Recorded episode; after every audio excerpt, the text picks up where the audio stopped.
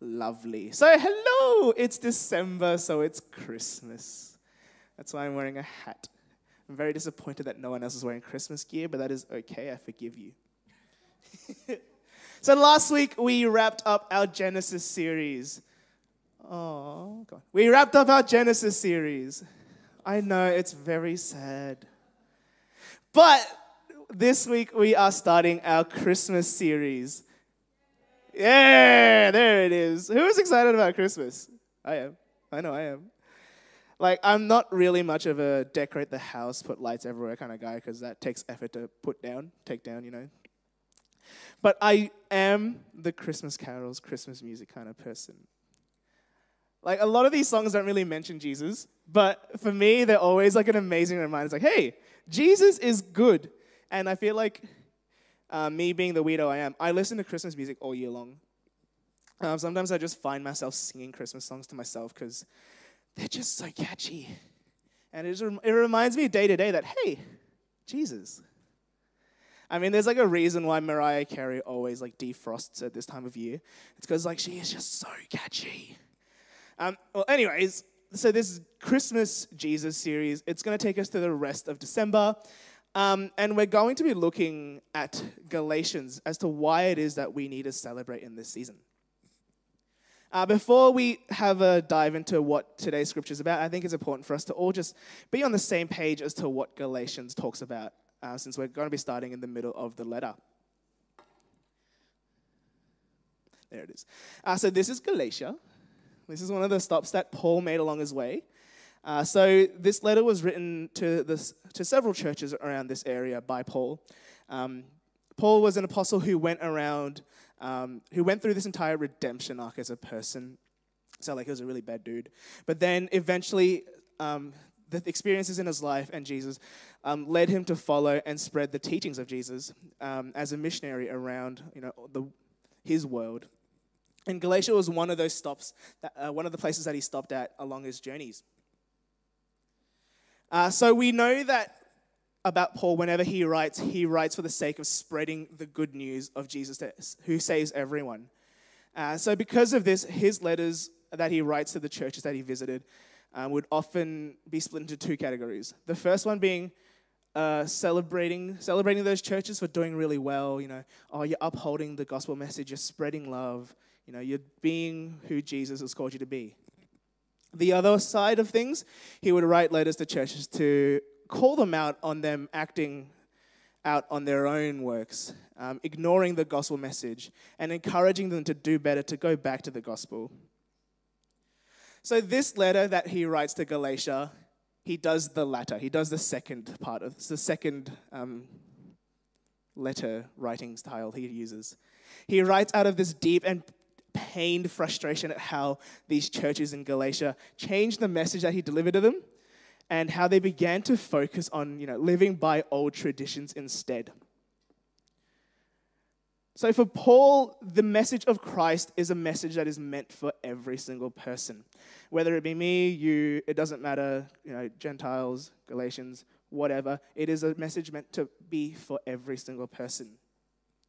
So because of this, uh, the news of Jesus started spreading. And around Paul's time, the number of non Jewish Christians and the number of Jewish Christians were about 50 50.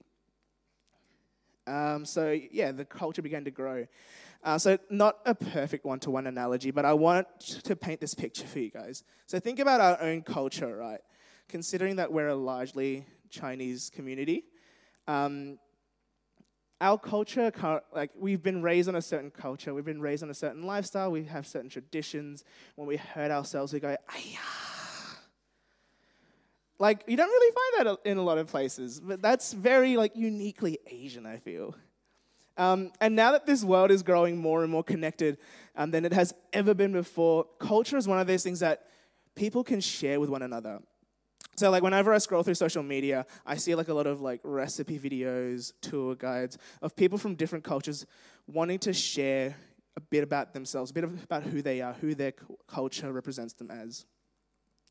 So much like how our own culture is something that we can invite people to come in and enjoy and experience, this message of Jesus that Paul shares was meant for everyone as well, to be shared and to be enjoyed as well.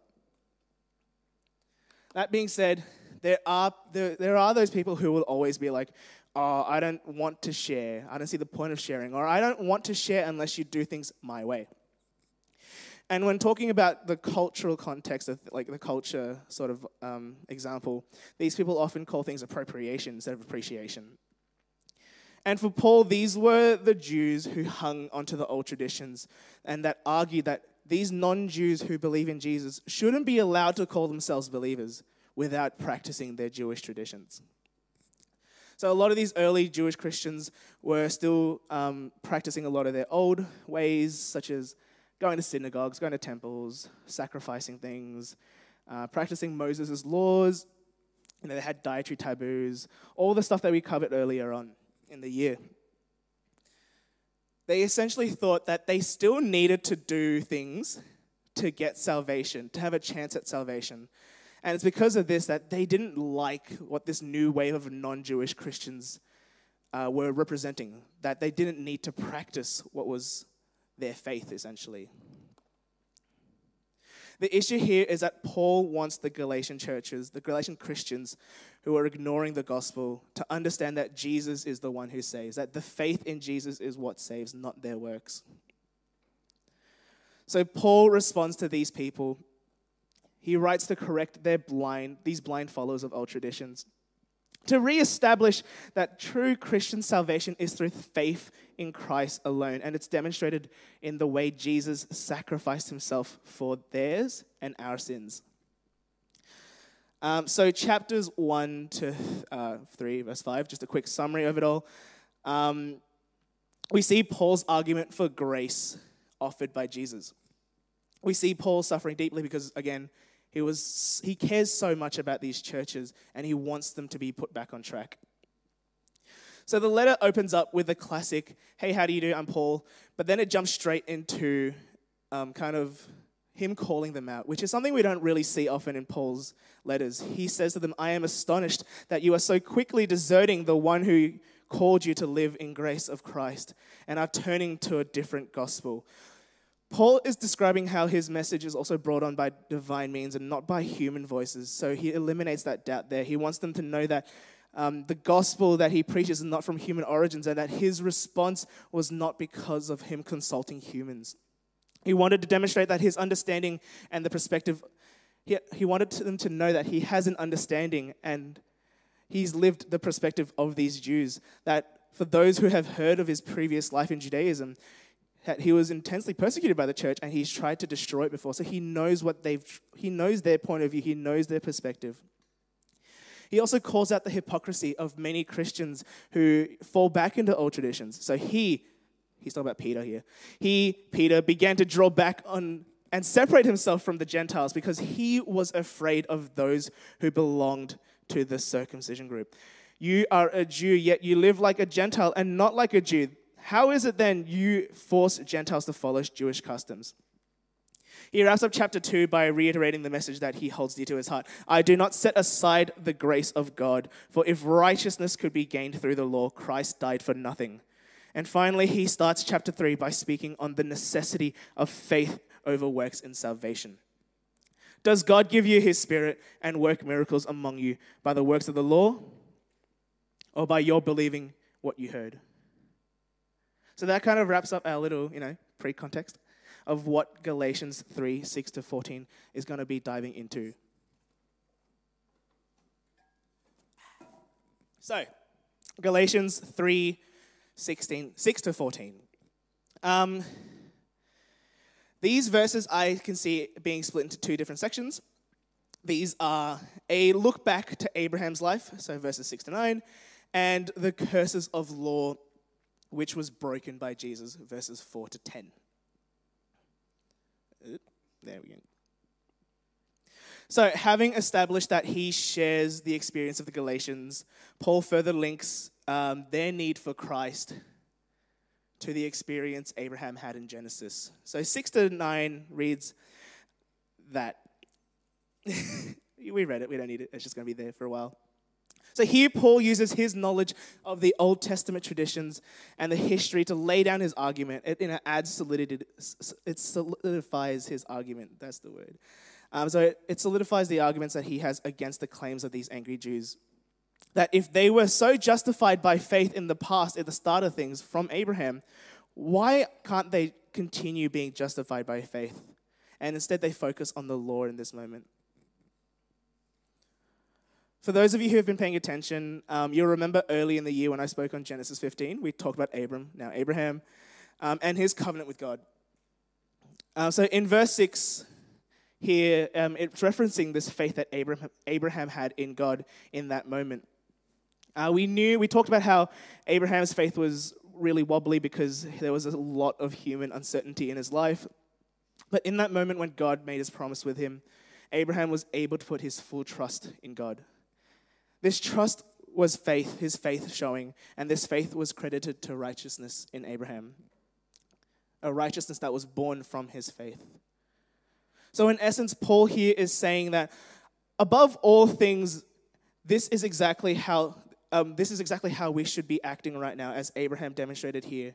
He paints a picture for us that the Galatians, for the Galatians, that Abraham, much like themselves, they believe in God, they trust in God, and God uses this trust to do to lead them to where they need to be. Paul here is trying to teach the Galatians again that when you live by a skewed gospel, you aren't going to be able to receive the fulfillment of life, and that they need to live like Abraham did. Paul here, uh, Paul in uh, moving on from verse six, Paul here urges the Galatians that they need to realize this blessing can be attained by anyone. So not just you know the promised people anymore. It's spread to everyone else. Anyone can attain it when they have faith in God. Anyone can attain salvation when they are able to willingly throw themselves towards God, metaphorically. When you can count on God, they, uh, when you can count on God, you let this attitude of righteousness with God flow through you. And that anything else is deemed merely as a show of pride, as a show of self righteousness at that point. So all your any works that you might be doing to, you know, win brownie points from God, that all comes and opposes God. We see that in James, where it says, God opposes the proud, but shows favor to the humble. Paul uses this little bit of history to redeclare the fact that all who share in Abraham's faith is a part of the kingdom of God now. That someone's background, how they've been brought up, what their traditions are, what they practice, it holds no weight to God because faith is now above all. Paul clearly shows them that those of you who live by faith are able to enjoy the blessings of God because they are as trusty as Abraham was. So now, looking forward to Jesus, we see, uh, we can read in verses 10 to 11 uh, for all who rely on the works of the law are under a curse, as it is written. Cursed is everyone who does not continue to do everything written by the book of law of the law. Clearly, no one who relies on the law is justified before God, because the righteous will live by faith. Now, that is clarified how faith shouldn't be this new concept for the Galatians. Paul moves to preemptively defend against this arguments that um, the arguments around the then more significant, you know, Mosaic law that they held on to. Paul explains how here, um, how here the old law um, actually brings them condemnation, actually brings them into a cursed life. And for all of those who, and for all, to those who don't adhere to them, um, sorry, he explains here how the old law is actually what brings condemnation, brings a curse, and that everyone who believes in this such law will believe that the only criteria to bring salvation is to follow the law, and everyone who doesn't follow the law is cursed. So this is what the Jews was arguing against, arguing about. So the common consensus of the Jewish, Jewish scholars who didn't agree with the Gentiles being part of the Messianic community was that these vulgar people of the land, these common folk, they didn't have the knowledge or the history of the law. Um, but Paul, however, turns the table on them in this moment in verse 11. We can see um, he calls them out. So these Jewish people who were mad at the Gentiles being part of the Jesus community, he calls them out for being the sinners, not the Gentiles. He calls out these angry Galatians who are clearly under, living under the law as being the ones who are blind.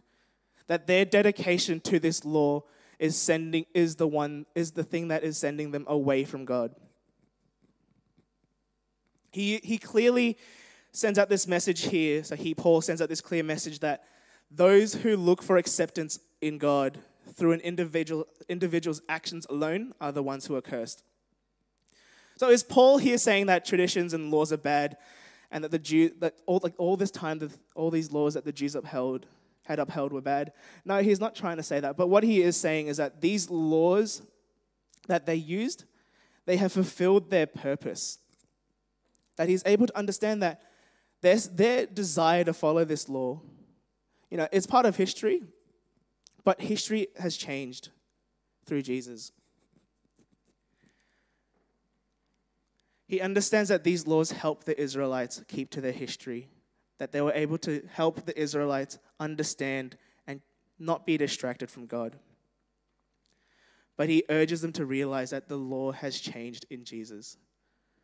Paul compares the faith, the people who rely on faith and people who rely on works here, stating that they can either come to God completely through the merits of their own works, or at least they can try to do that, or they can lean into God and trust that God can lead them towards salvation.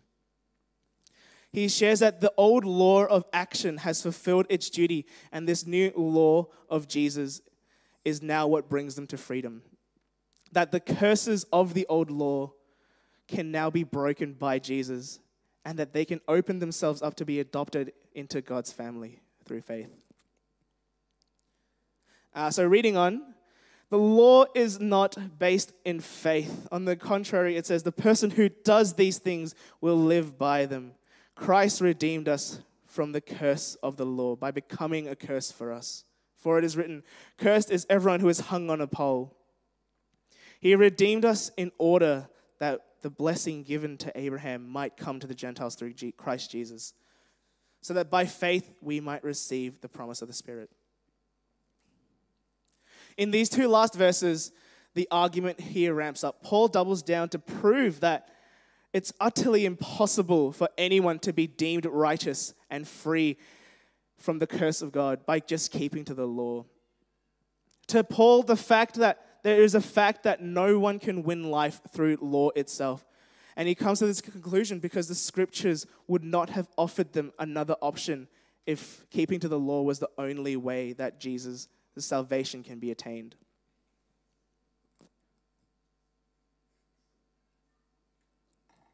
The promise of Abraham can only be understood in the context of Jesus Christ and his sacrifice, where the belief of this act alone brings fulfillment God is a reigning positive through all of this.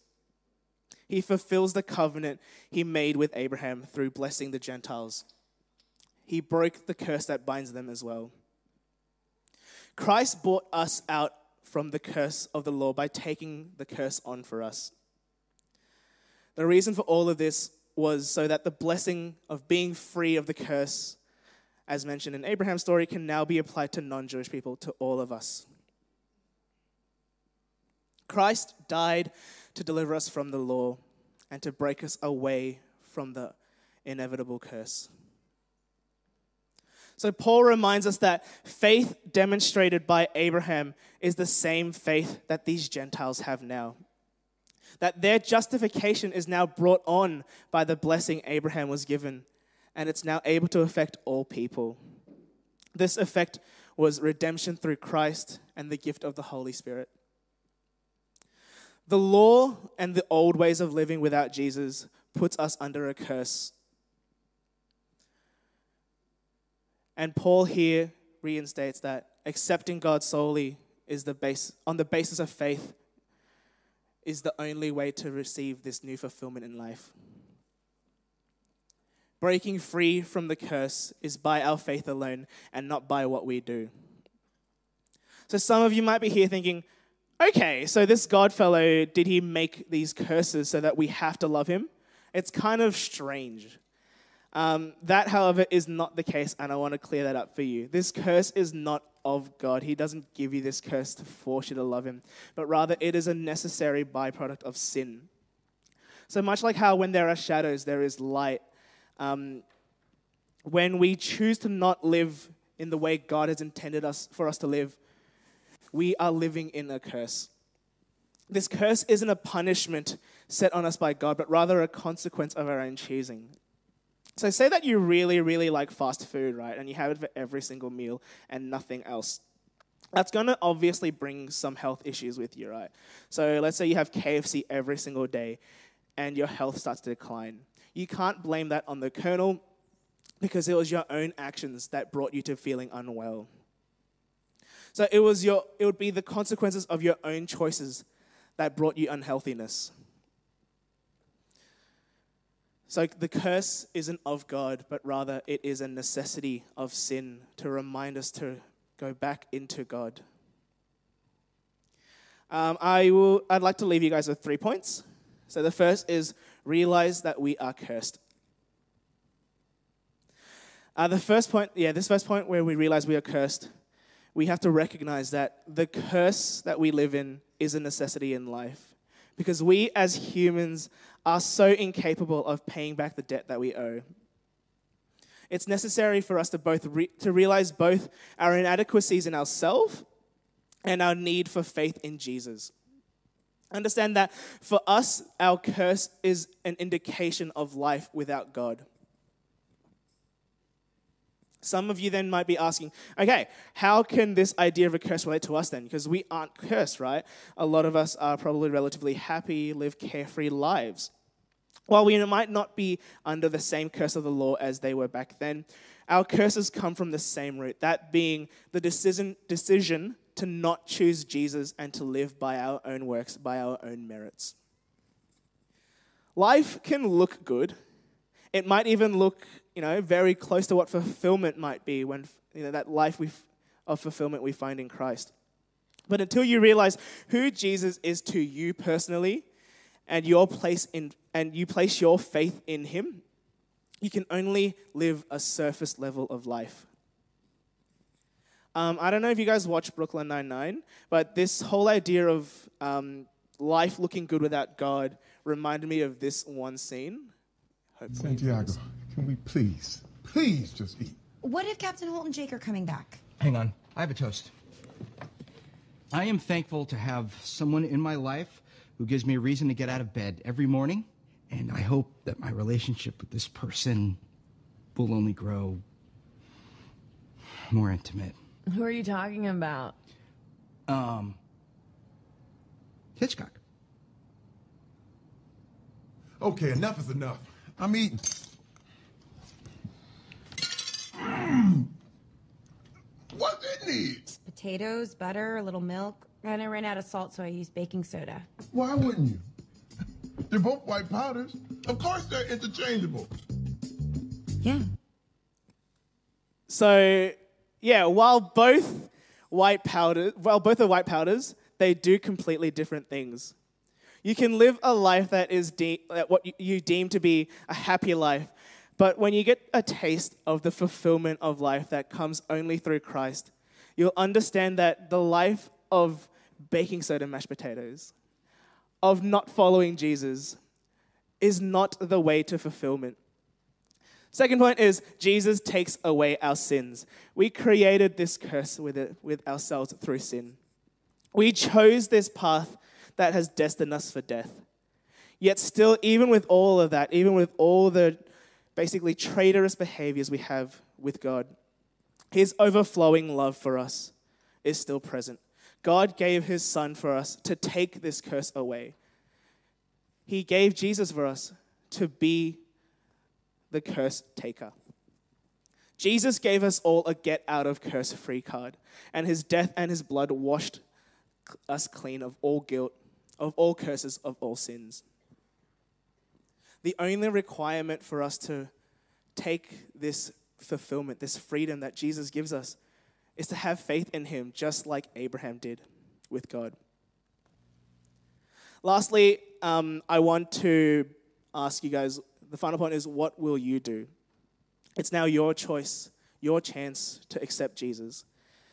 Uh, this curse is a reality that we need to live in because it is brought on by our own choosings of not wanting to live with Jesus, not living the way God has intended us to live. When we accept this as a fact of life, we can open up and really, really begin to see change and accept change in our lives. We'll be able to look at and turn back to Jesus and ask Him to be our curse breakers. Paul teaches us here in Galatians that um, we can be justified and be set, set free from this curse by Jesus alone. He reminds us that we are part of this diverse family that holds the blessing of Abraham. And we are all equipped by the Spirit to love God again. When we have faith in Jesus, we can rely on the redemption and salvation that comes from Christ. We realize that we, when we aren't focused on our own abilities to save ourselves, our faith can really take place in helping us realize our own failures to be righteous that our best works in, in working for fulfillment is worthless in comparison to our faith in Jesus. Faith turns us to Jesus so that we can find this righteousness that Abraham had with God. I want everyone right now just to close your eyes. Just to close your eyes. This isn't an altar call, don't worry. I'm not going to tell you to raise your hands. Just close your eyes. Uh, yeah, if you're not closing your eyes, close them, be respectful to everyone around you. You know, let's all do this practice. Let's all do this exercise together. I want you to reflect a little bit. I want you to try list some things in your life that might be separating you from God right now. The things that you don't realize you're not offering fully to Jesus. These things might be these you might be holding on to these things because you're comfortable with how they are you're comfortable with how they make your life. You might be holding on to these things because you're afraid of what might happen to you when you let them go, when you let go of this control. Whatever it may be, I want you to think of these curses that you have in your own lives. If you're feeling unsure about where your priorities in your heart lie, I urge you to try and ask God in this moment to help you seek Him. Jesus has told us that he will protect us. For those of you who've been lucky enough to have that moment with God, to have that moment with Jesus, I want you to reflect on that moment now, to remember that feeling of trust, that feeling of assurance that He gives you, that He brought onto you in that moment. I want you to remind yourselves that He can and He will do that again. And all you have to do is ask. All right, you can all open your eyes. Thank you. Um, so, will you step out in faith in this moment? In this Christmas season, let's not forget why it is that we need to celebrate and remember that Jesus is the reason for the season. It's true because it rhymes. Remember that we celebrate this birth of Jesus, the one who was born to take our place in death because of our sins and our curses. In this season, remember that when we put our faith into Jesus, this curse of sin is taken away completely. That Jesus takes away the power of the enemy when we jump fully into Jesus' arms. Let's ask Jesus to help take this, prayer, this curse away. Let's pray. Father, we are so unworthy of your Son that you gave us as a sacrifice a sacrifice to take our place in death. And we just want to ask you, today, Lord Jesus, that when we are facing moments of trial, when we are facing moments of unsureness, that you will be there for us, Lord. That you will be able to break these curses that we have on in our own lives. These curses that we've placed on ourselves because we try to do things in our own merit. Father, bring us salvation that only you, Jesus, can bring.